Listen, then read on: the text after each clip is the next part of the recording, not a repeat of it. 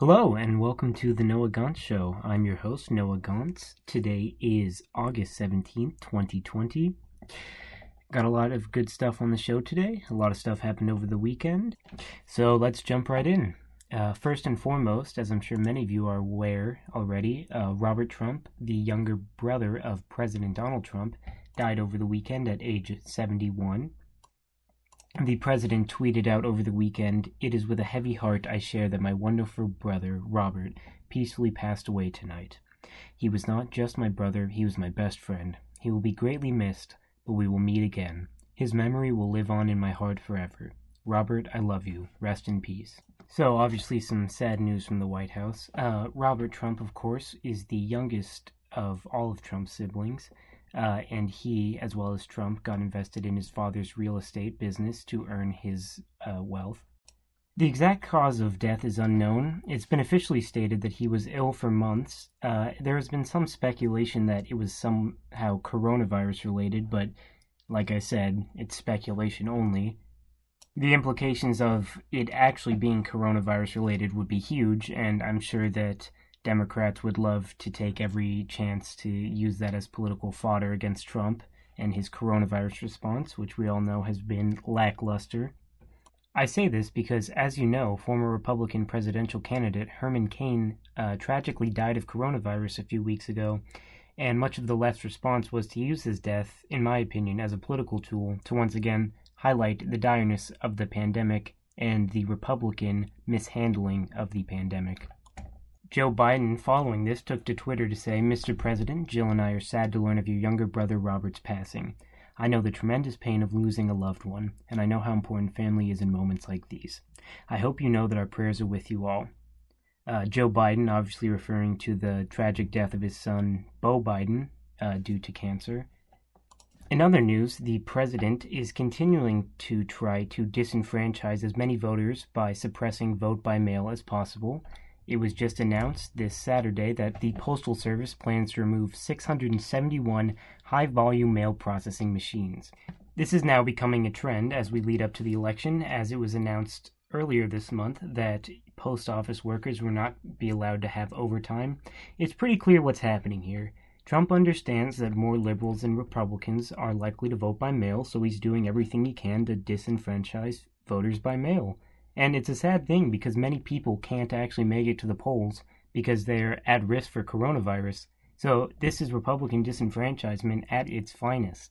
I I hope that the irony is not missed on Republicans that they often talk about standing up for the little guy and are extremely pro democracy when they try everything they can to stop people from voting.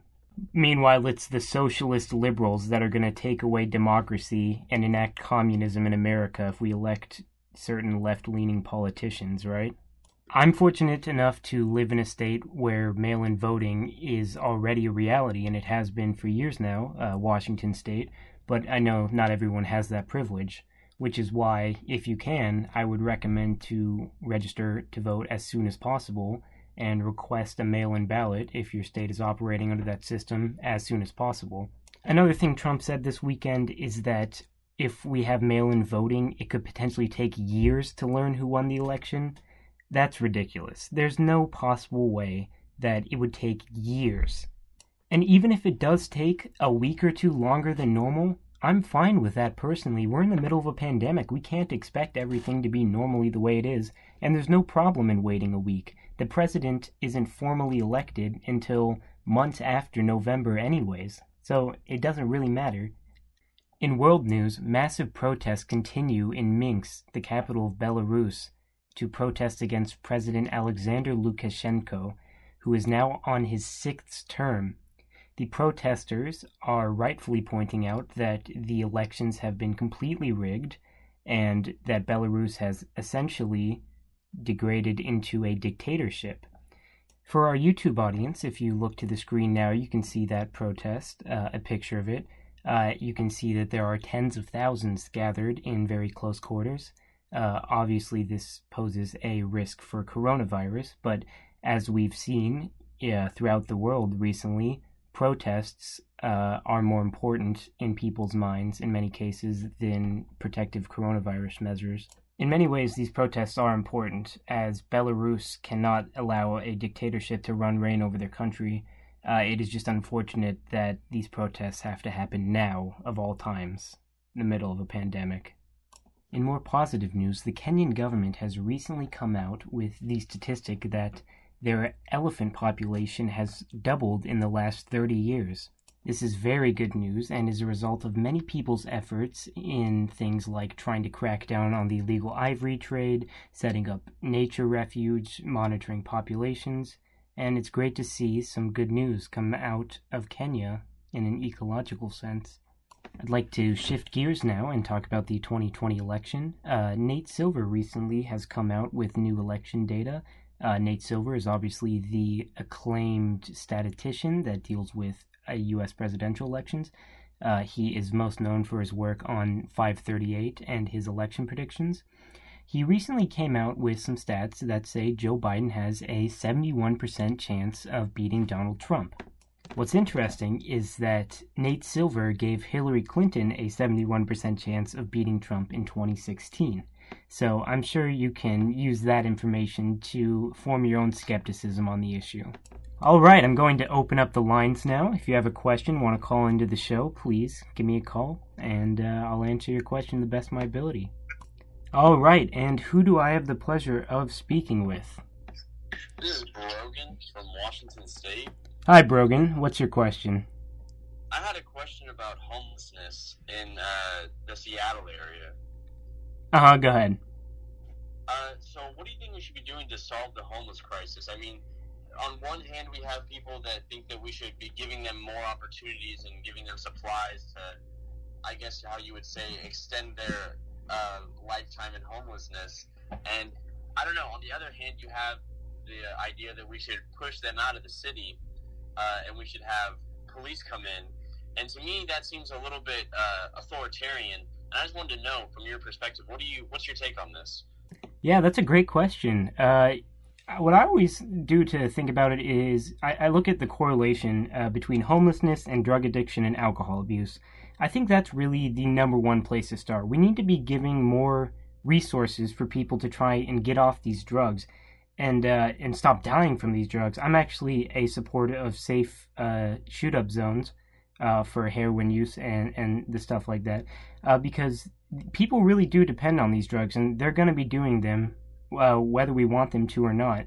So I think that we should be focusing more on seeing these drug addictions and alcohol abuses as um, sicknesses and not as burdens on our society. And we need to start giving more resources to uh, help people through that. And uh, I think that's how we will really start uh, to drive the homelessness population down. And I, I know because I've been up to Seattle a few times. I, I know there's a, a, large homeless population up there. I, I don't know. Are, are you from Seattle yourself?